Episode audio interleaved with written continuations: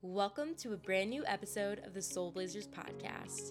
Co hosts Amanda Ware, our Christmas queen and founder of Hello Holidays, and Dr. Kara Osborne, our multi venture guru, are ready to sit down and share their stories, insights, and wisdom to inspire aspiring trailblazers like you who are gearing up to start your own business, seeking personal growth, or looking for that spark to set your soul ablaze. All right.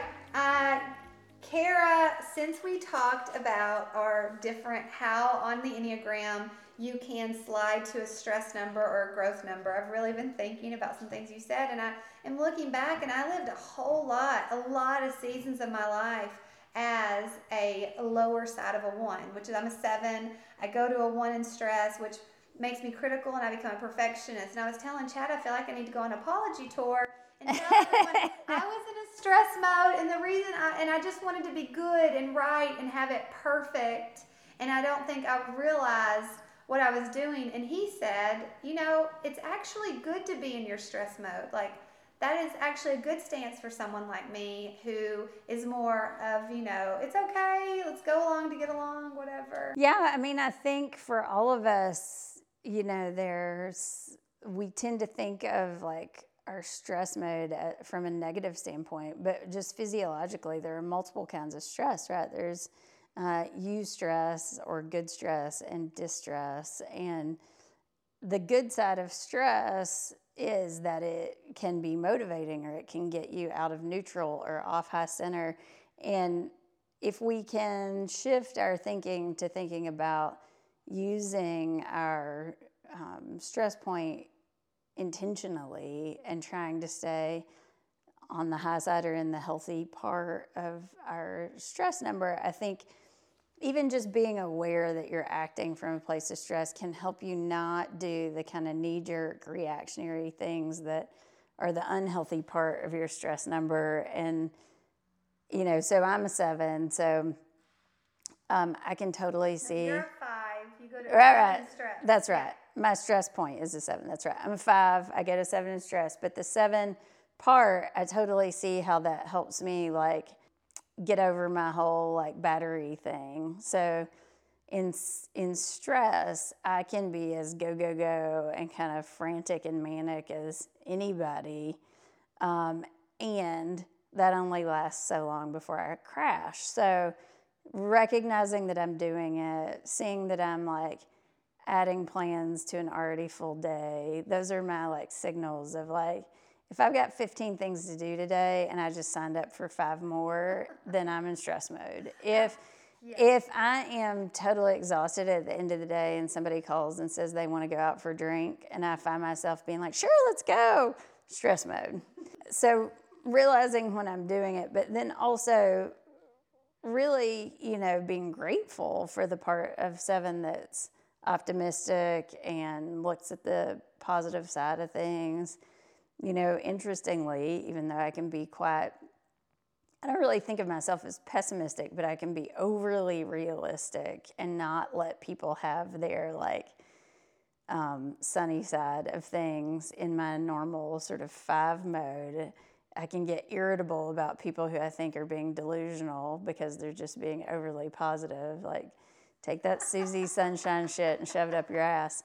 Like that can be my sort of general. I can't imagine how many people have looked at me and thought that a million times. but in stress, I go straight to Susie Sunshine, right? And I'm like, oh, it's not that bad. I, I realize I realize I'm doing it when I hear myself say the following. When I hear myself say, well, at least it's not whatever when I go to like silver lining mode of like, well, you may have broken your arm, but at least it doesn't have to be amputated. Like, that's when I'm definitely in stress mode. So, recognizing when I'm doing it and trying to do it intentionally instead of from a reactionary standpoint oh, yeah. and using the healthier aspects of that tool rather than the lower side of it is is is at least what I'm trying to do. Um, Abby, can we talk about you?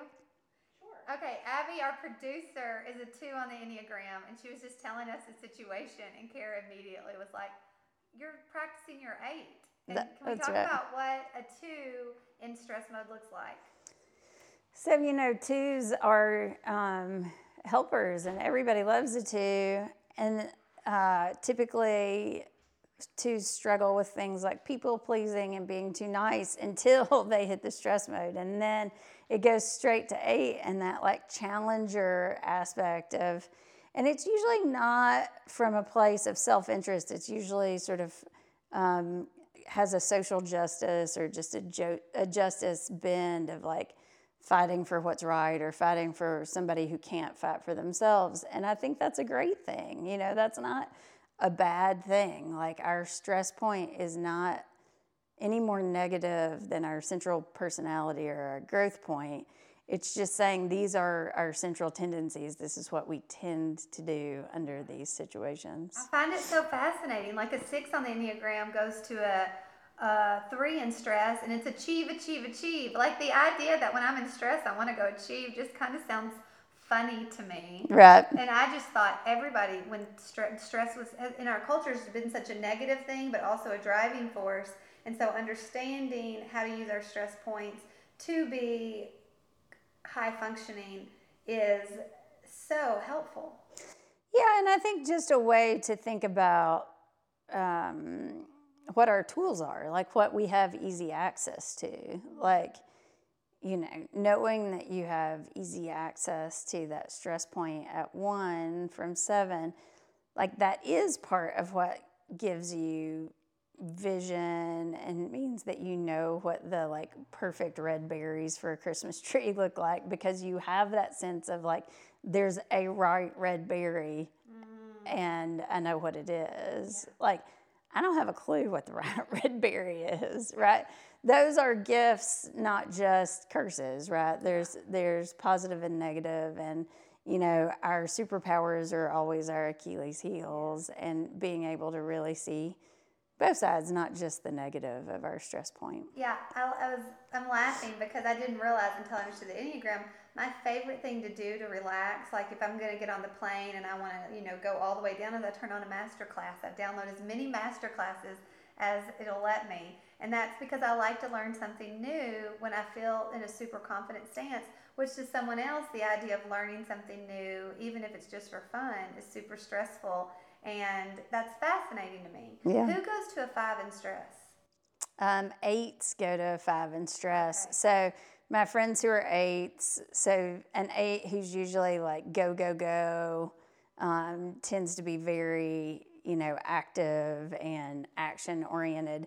When all of a sudden they uh, don't want to go out for dinner or, you know, are starting to like read a lot of books. you know, that's how you know they've gone um, to five and stress. So fascinating.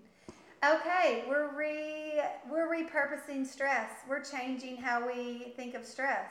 Yeah. Going to the high functioning side of stress and understanding what that looks like is a superpower. That's right. Use your stress for good, not for evil. Yeah. Oh, I love that. okay. All right. Thank you so much for listening to another episode of the Soul Blazers podcast.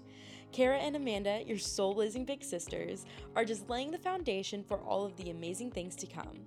If you want to stay up to date on new episodes, be notified of any discounts, or get a glimpse of what we are working on behind the scenes, go to soulblazers.com and subscribe to our newsletter. Until next time, Soul Blazers.